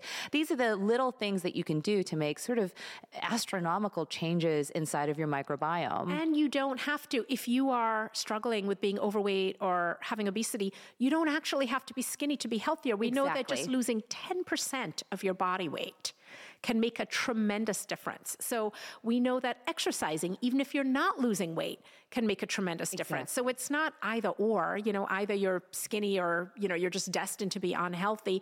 And so it's kind of the same thing of like, just eat a few more plants, try and lose a little bit of weight, get down to, you know, sort of that next level where you're not as at high risk for some of this morbidity and mortality. Because in addition to the microbial changes, when you think about the structure of the body, the ability to ventilate the lungs, the fact that the fatty tissue is immunologically active, these are all things that we have to you know we have to sort of reckon with when we're dealing with people who who are really struggling with their weight and making sure they're well informed about that. Yeah i think that that was sort of you know a lot of again of this is the hazard to educating yourself through the internet as you start reading all these blogs and you start reading all these articles. And you know i try to focus very much on peer reviewed studies but every once in a while i'll log onto a blog of somebody who i don't know who probably has no experience.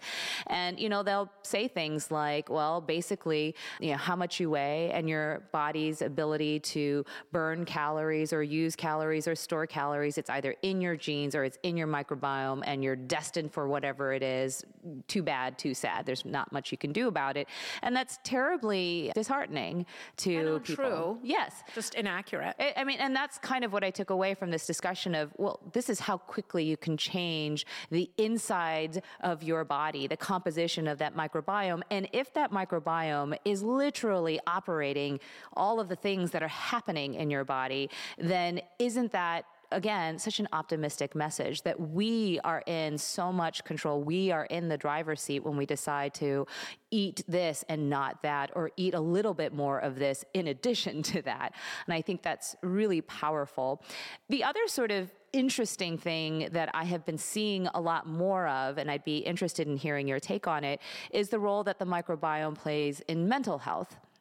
And you know, I used to kind of write this off when people would comment, "Well, you know, what you eat determines how happy you are, or what you eat can, you know, cure your trauma." And I think you know people need to be a little bit careful when they start making these sort of broad statements about overcoming trauma and dealing with you know all sorts of things from people's past. But I do think again there's something very hopeful about this idea that hey i'm not saying that you you know eradicate your ptsd by eating more broccoli but maybe there is something to be said for saying hey there's a silver lining here that appears when you start taking better care of yourself you know from a nutritional standpoint that might not otherwise appear if you continue to eat in a way that prevents your body from even noticing it all you have to do is watch a really sugared up four year old to know that there is a clear association between mood and what they're eating. And I love this field of nutritional psychiatry. Drew Ramsey, Dr. Drew Ramsey, who's a psychiatrist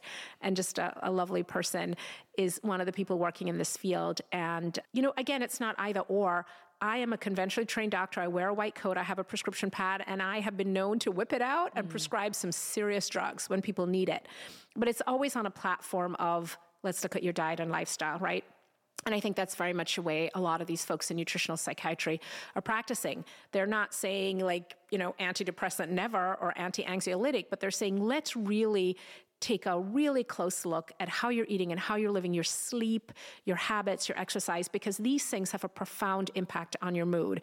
And so let's get that as good as we can. And then if we need to do something else on top of that, we do as opposed to just ignoring that and you know prescribing these drugs which are often very poorly tolerated lead to fatigue and weight gain and all kinds of issues not to mention problems in the microbiome of course so one of the things that you had said earlier is that virtually every single pharmaceutical drug will have a potentially negative impact on the microbiome. I'm assuming that isn't limited to things like antibiotics and ibuprofen, but also include antidepressants, anti anxiety medication. I mean, these are medications that I think people have grown to depend upon.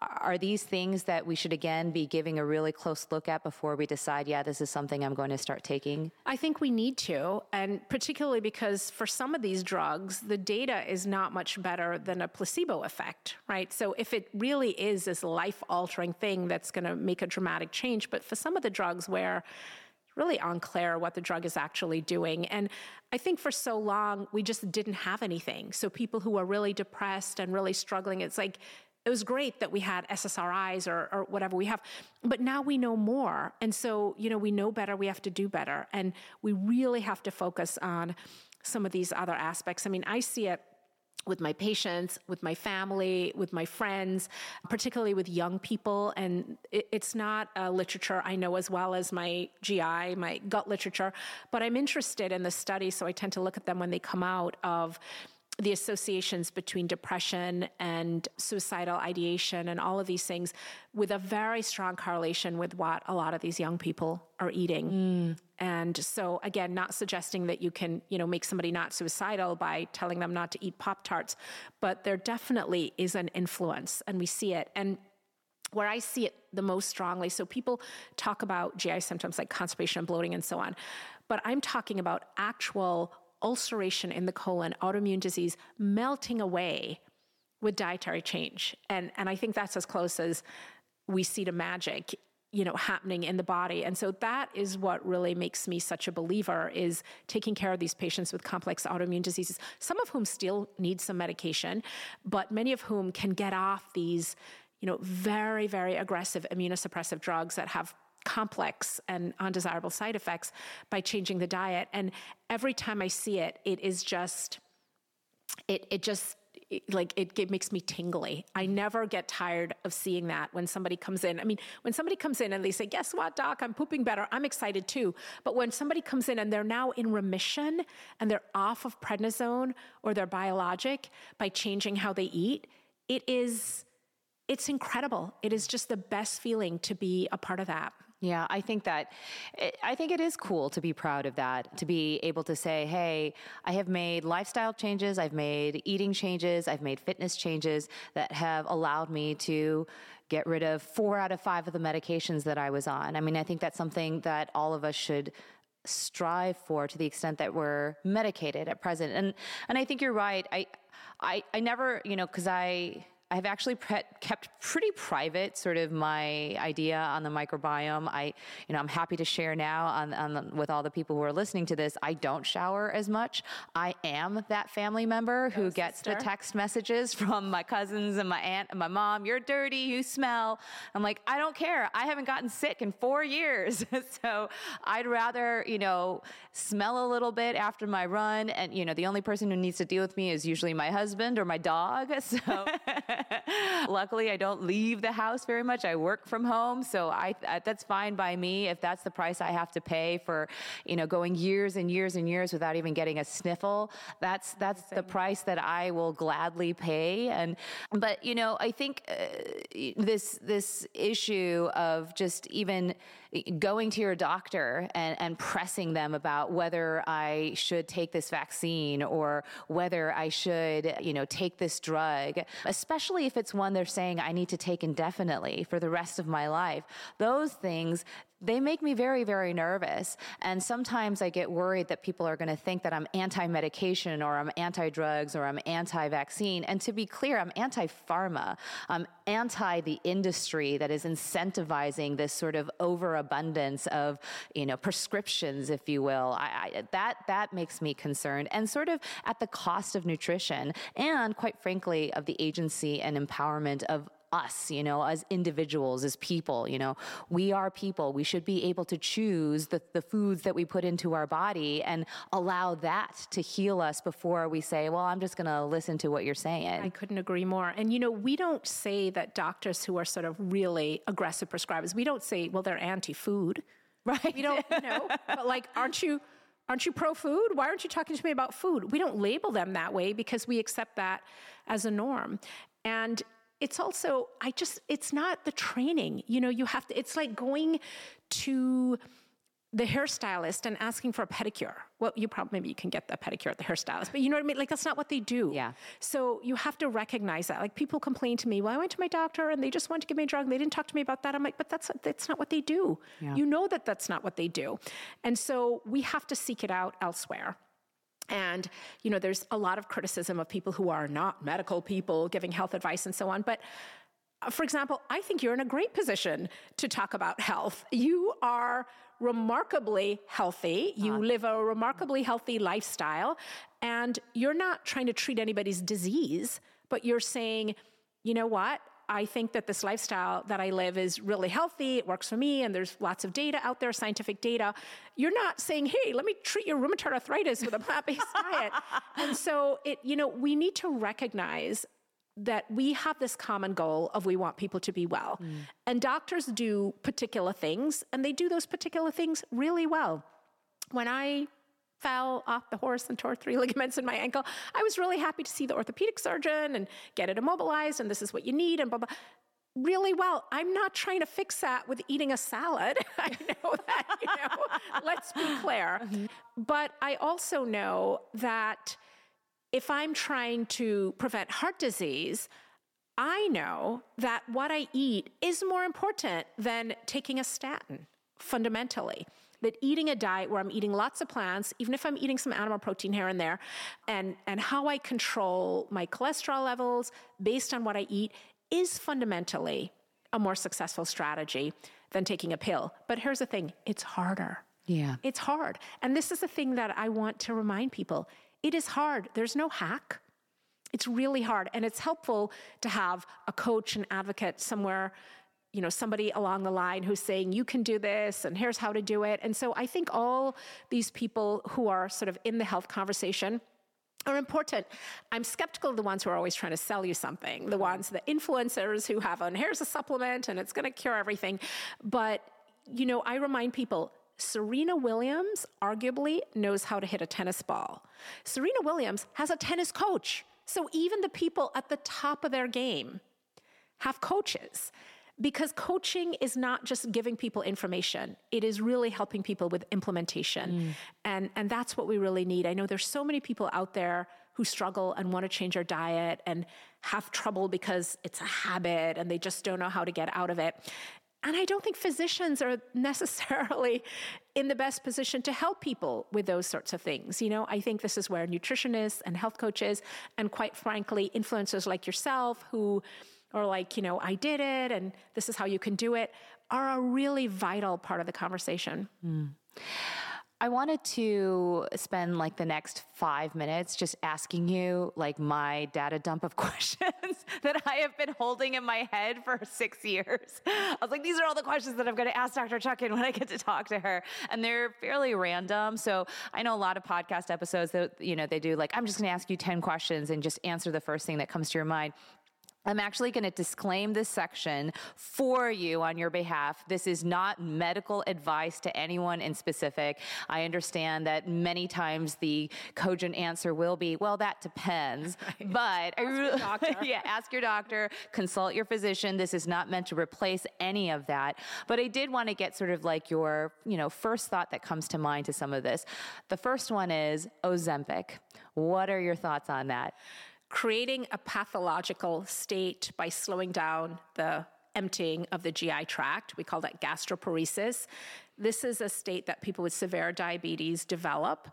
It is a condition that we struggle to treat this is not something we want to be inducing with a drug, in addition to the effects on the pancreas, a risk for thyroid cancer, et cetera. I had a long conversation with a fellow physician at the gym about this, and he was like, Well, it's just clearly the answer. Ozempic is just we should all be on it. And That's again, terrifying. like, it's terrifying to me as an OBGYN. Like most pharmaceuticals like this that are novel and innovative, there's definitely a patient population who is going to benefit mm. from Ozempic. That's a very small patient population. And so, again, I have to remind people nothing is free. And there are some really significant, we're not just talking about rare side effects like, oh, if a drug can cause cancer. We're talking about how the drug works, how it induces satiety, mm. and what it's doing to the GI tract. So, not a fan. Oh. Say thumbs down on that one. Okay, I love hearing that. What about mouthwash? this one came from the Rich Roll podcast. Ever since then, I have been very leery of mouthwash. Again, you don't want to kill off those microbes. Mm-hmm. So I will say I'm a avid and probably compulsive brusher and flosser everywhere I go. In the back of my phone case, if you take off the case, there's dental floss in ah. there. So that even if all I have with me is my phone, I'm going to floss. So flossing, okay. Mouthwash. Flossing, well, here's the thing. If you are flossing and brushing, you don't even have to use a lot of toothpaste. You're removing a lot of those food particles that are getting, you know, that are decaying and being metabolized by bacteria and can give you a little bit of bad breath. So maybe just better flossing and brushing, and that can help. But mouthwash, again, is destroying a lot of the bacterial community in your mouth. So it's really not a good idea. If you want to just rinse with a little water or something, that's fine. But mm. mouthwash is not a great. Mouthwash is kind of like hand sanitizer. Okay, so that was my next one hand sanitizer, especially the kind that they're constantly pushing on you at the airport or on the airplane. Granted, we are coming out of a global pandemic. There was definitely a role for hand sanitizer, but it was a limited role because most of these hand sanitizers are antibacterial. SARS CoV 2 is a virus. So, again, we're using these antibacterial cleansers to try and kill a virus. So, most of them weren't effective. But again, we're dealing with, for some of them, a lot of chemicals. And you're putting this on your hand and then you're eating food and ingesting it. So, my answer is I'd rather take my chances with the dirt but global pandemic you know all rules are suspended by all means do what you need to do to make sure you're getting rid of viruses if you wash your hands with a little bit of warm water and soap and rub in between the fingers for about as long as it takes to sing a verse or two of happy birthday you're doing a much more effective job of dislodging virus from your hands than you are with a hand sanitizer. sanitizer. I did want to ask though, what impact, if at all, do you think that us using hand sanitizers and other sorts of antibacterial chemicals and soaps on our bodies and basically everywhere. I mean, literally everywhere for three years around the world. What sort of impact could that have on individuals' anti or uh, individuals' microbiome, their immune system, and all of the sort of domino effects that you've described during our time here? Well, we saw a huge increase in the amount of eczema ah. that people were having, and a lot of that eczema is an autoimmune condition with lots of different causes. But being exposed to a lot of these substances the stress also was probably a role for a lot of people, but so lots more eczema, which is really a sign of disruption of the skin microbiome.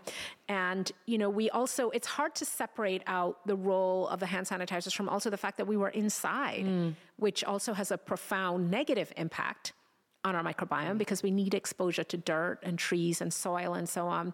People were drinking a lot more. I mean, there were so many things about the pandemic beyond the hand sanitizer that were potentially deleterious. So I don't know that it's possible to really parse each of those out, but I will say we saw a lot more eczema globally. Mm. And I think that did directly correlate with the hand sanitizer. Interesting. How often should a person shower? this is one of those where I'm going to say it depends. okay. Until somebody they love tells them like you really don't smell that good. It really here's the thing. You can rinse and I like to be, particularly if the weather's cold, I like to get in some hot water because mm. it feels good. But it's really the soap. And keep in mind, too, the water is heavily chlorinated. So, I, for example, I don't wash my hair a lot because there's so much chlorine in the water. My hair is, gets really dirty. My sister's appalled. She like every time she works out, which is daily, mm-hmm. she washes her hair, but I'm fine with sweaty head and trying to avoid the chlorine impact. So if you are feeling really funky, really dirty, and you want to bathe, go ahead and bathe. But you don't have to slather the soap from head to toe. So think about, you know, onto the arms and in the groin, maybe the bottom of your feet if you've been walking around barefoot. Mm. Those bits, but the soap all over your skin. I dare say that, you know, your calves are probably not dirty. um, or like, you know, your forearm, elbow, yeah. or yeah, probably not, right? So mm-hmm. I think it's fine to, you know, if you feel like you want to be refreshed, but to be really careful with these products with the sodium lauryl sulfate and all the different things, especially the more something suds, the more deleterious it seems to be to that really delicate microbiome on our hair and skin and so, one of the kind of alternatives to sudsing, if you will, soaping, if you will, has been exfoliation. And that's actually the way in Korea how we cleaned ourselves. We wouldn't actually use soap, we would just exfoliate, and to sometimes a painful degree. But now I've even started questioning well, what if by exfoliating all the skin, and I don't know if you've seen the really funny videos of people visiting a Korean bathhouse and getting exfoliated within I've an inch of my life. World. Okay, okay, so you know. Exfoliated. Oh, I mean, yeah. But, you know, that's like a once a month thing at yeah. most. In a lot of Korean households, they do this every single day. Is that is that helpful to the microbiome? Is it harmful to the I, microbiome? You know, that would be a really interesting study to do. I because I've googled it many times because I've wanted to, but I'm like, oh, maybe I shouldn't. Maybe I'm ripping away my microbiome. Yeah, and, and, I don't know. You know, it's really I worry more about the chemical manipulation with the chemicals on it than I think you know the scraping it off. Yeah, mm-hmm. yeah. But I have been exfoliated within an inch of my life at Spa World. I loved it actually. Feels but yeah, amazing. I'm not trying to do that every day. Every day. And you know, they get up in there and there's no modesty but I'm very immodest, so it's fine. But they're like parting you. And, oh yeah, yeah. immodest is is perfect to describe it. What about sunblock? Again, that chemical disruption. I mean, because we hear a lot, you know, got to wear your sunblock, got to wear your sunblock. Is there some problem that we're seeing now with its interaction with the microbiome? I really struggle with sunblock, and I have lots of conversations with my derm friends who I really respect mm. about this. But I, you know, when something, if you think about when your skin is dry, you put some lotion on it, yeah. and then an hour later, it's dry again. Like, where did the lotion go? Well, it got absorbed in through your skin. So, our skin is also a digestive organ. And I like to think of the skin as kind of the outside of the digestive tract. And we often excrete stuff out. Like, even if you've had really spicy food, your sweat smells different, yes. right? So, you excrete stuff from your gut, you know, in the top and out the bottom, but you also excrete through your skin and you absorb through your skin. And so I'm really particular about what I'm putting on my skin. And I have some sensitivities. I've had eczema, I don't have it not active. I've been able to get rid of it through my diet. And I have rosacea, which I've also been able to get rid of through my diet. And so I'm very sensitive about putting stuff on that can mm. irritate it. At the same time, I understand that, you know, there's risk of melanoma and aging skin and sun damage and all of that. So my answer to sunblock, which my derm friends, who again I love and admire and respect, will be so angry at this. But for me personally, I'm not a dermatologist. I'm not giving derm advice. I wear a hat. Uh. I try and block the sun physically more. When we were on this crazy trip riding across Iceland on horseback, there was lots of, you know, there were glaciers and the sun was very bright. And I did wear some sunblock on that trip because I was out in the sun mm. seven or eight hours a day. And as soon as we got back to where we were staying, I would like wiped really it all off. it all, all off, yeah. So I'm not a habitual wearer of sunblock. I run a lot on the trails where it's shaded. I wear a big hat. I look crazy running in my big brimmed hat but I try to do more physical blockade. Because when you think about it, I mean, I'm struck by this. It will rain here and there'll be water on the table outside. And then the sun will come out, and 10 minutes later, the water will be gone. gone. The sun is really powerful. The idea that just putting a cream on is somehow the sun is blocked. I'm like, really? Just this little zinc oxide has blocked the sun? I'm not sure. So I prefer a physical you know, a big hat. I you'll never catch me on the beach just basking in the sun. I'm always going to be under mm. the umbrella, under a tree. I'm always looking for shade. Yeah. Well, that certainly makes sense. I know a lot of people are fans of the little umbrellas as well as the hats kind of all over the world, but I feel like you know, if you go on TikTok, that's every third TikTok for me. Put on sunblock. It's the first thing you put on when you wake up. And, and I want to say it again. I'm not a dermatologist. I'm not giving anybody derm advice. I'm just saying what I do because I've had rosacea and mm. eczema and other things that I've worked really hard to get under control. And I worry about the sunblock irritating them. I don't sure. put a, a lot of things on my face. I same with a lot of cosmetics. But certainly skin cancer is real. And people need to follow the advice of their medical professional for how to prevent that. Yeah. Uh, one final sort of quick question. You've mentioned that a couple of times that there's probably a little bit more dirt on your food than I guess most people would be comfortable. And I've recently started kind of incorporating that particularly because you know there's always like B12, blah blah blah. You're not getting enough nutrients as a plant-based uh, you know person. I'm like, fine, I'll just literally scoop dirt onto my mushrooms, you know. And I was cooking with a bunch of chefs the other day, and they took such care to remove every particle of dirt from the mushrooms that they were grilling. And I'm like, really? You, are not serving this to customers. It's just us here. Like, I'm not going to die from a little bit of dirt.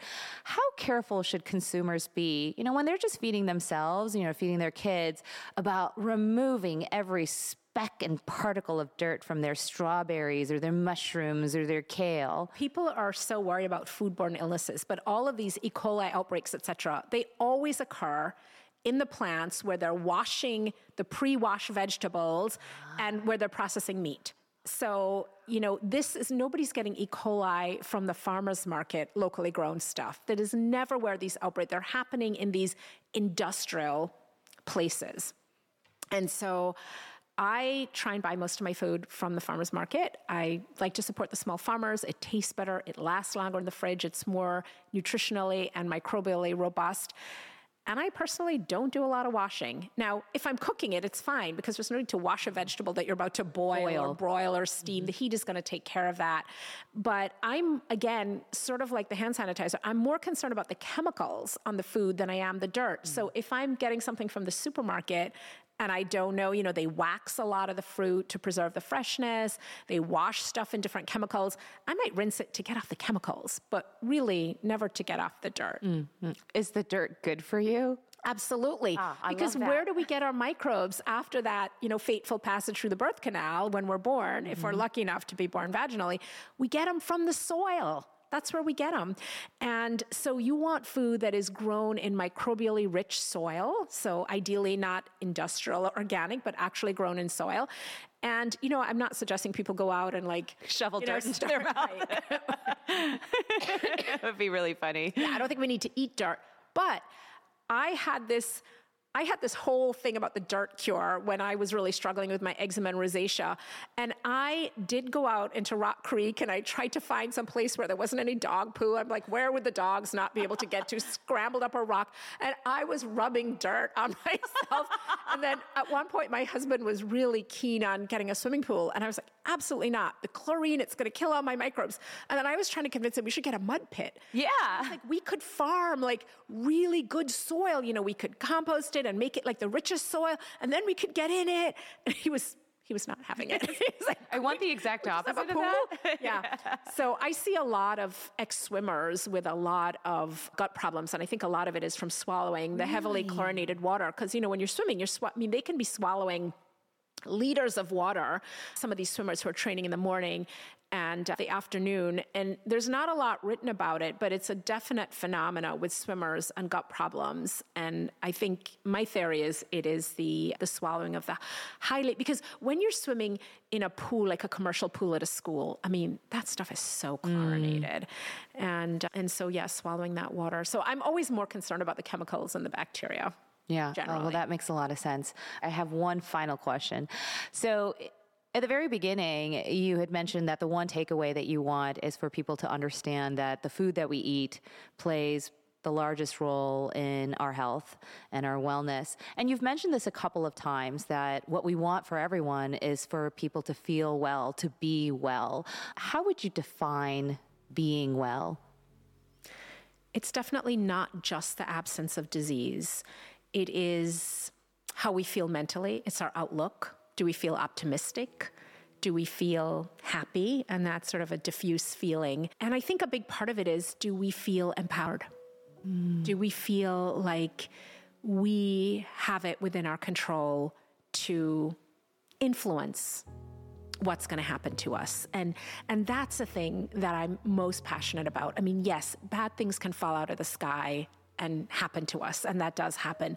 But we have so much control over our health, our physical health, our mental health, maybe not our financial health in the same way, but we can create optimism in ourselves. We can create more flexibility, more vitality in our bodies through our diet, through exercise, through community, through getting outside. And I, I want people to understand that, that that is real, that's science. You think about Shinrin Yoku forest bathing and the studies from Japan showing that it lowers blood pressure and it decreases your risk of heart disease. We also know about the outdoor air factor and improved healing, better prognosis, much lower mortality during the Spanish flu epidemic for people who recovered outside versus inside. So these things are all real. Most of them don't cost a lot to do. You know, it can be expensive to eat more fresh fruits and vegetables, but for most people, they do they are able to access that in some small way so that's what i want people to, to know and to feel empowered that they are actually in control of their health so much of it and that there's so many things that they can do to feel better and to feel healthy Mm, well, that's beautiful. Well, is there anything else that you'd like to share with the community that we have here? There are lots of reasons to not eat animals. And I think the most compelling one is just thinking about how animals are treated in our industrial agricultural complex, which is really heartbreaking mm-hmm. and morally and ethically wrong in every single way. But I also know that a lot of people struggle because whether they feel like they don't have access and they have to eat meat, whatever it is. And I want people to know that you can be healthier by making these small changes. And even if you're, I'm not 100% plant based, and even if you are not ready to give up meat completely, just eating less meat and more plants can make a huge difference. Mm. And so I want people to feel like eating plants is an open and welcome community. It's not about labels and oh, you had some honey, like you can't talk to me. And and just dipping your toe in and eating, you know, a little more vegetables and then a little more and then a little more. And just as we talked about how losing just 10% of your weight can make such a difference health-wise and this ripple effect eating 10% more vegetables. You know, Dan Harris talks about 10% happier. I say 10% more plants. So I want people to feel welcome and to know that from a health point of view, it can have a profound effect, even if you're, you know, you haven't made it all the way there. Well, that's beautiful. Well, thank you so much, Dr. Chutkan, for having us. I could talk to you for a very much longer time. We've already taken up so much of your time. I have so many more questions. But thank you so much. You know, if, if it isn't already clear, your work has had a massive effect wow. on my life. And, and it's literally so, it's a very proud moment indeed for me to hear from you that you think that I'm healthy and that I'm living a healthy life because so much of that is been informed by your work, directly informed wow. by your well, work. You're you're glowing. I mean, the skin, the hair, the teeth. Let me tell you, people, it's... unshowered, unwashed hair. well, thank you very much for your time. Thank you so much, and for the Such beautiful meal that you ah, provided oh, to us. Yes, no pressure cooking I'm for you. waiting for the cookbook. All right. Such a pleasure meeting you. Thank you so much. So I could have gone on for at least another hour with just those random questions that I have essentially been holding in my head for years and years and years. I can't even tell you what a dream it was to sit down with the writer of a book that had such an incredible impact on my life, like literally at the granular level when it comes to what I eat, how often I shower, what products I bring into my home. These are all things that Dr. Chutkan had a direct influence on. So to get a chance to sit down with her and ask her all these random questions was pretty much a dream come true. Let me know in the comments if you had other random questions about the microbiome, the gut, and even the things that we bring into our daily lives or expose ourselves to, and what impact that can have on not just our microbiome, but our health and wellness, as Dr. Chutkan describes. Anyways, guys, thanks so much for joining me for another episode of Are You Ready with Joanne Molinaro. If you enjoyed this episode, do me a favor, hit that subscribe button below if you haven't already. Leave a comment and a rating. Tell me what you liked, tell me what you didn't like, and most importantly, tell me who you want to hear from next. If you really enjoyed this episode, it would mean so much to me if you shared this with your friends, your colleagues, your family, your loved ones, or even on social media. Otherwise, until next week, I hope you have a wonderful and lovely day.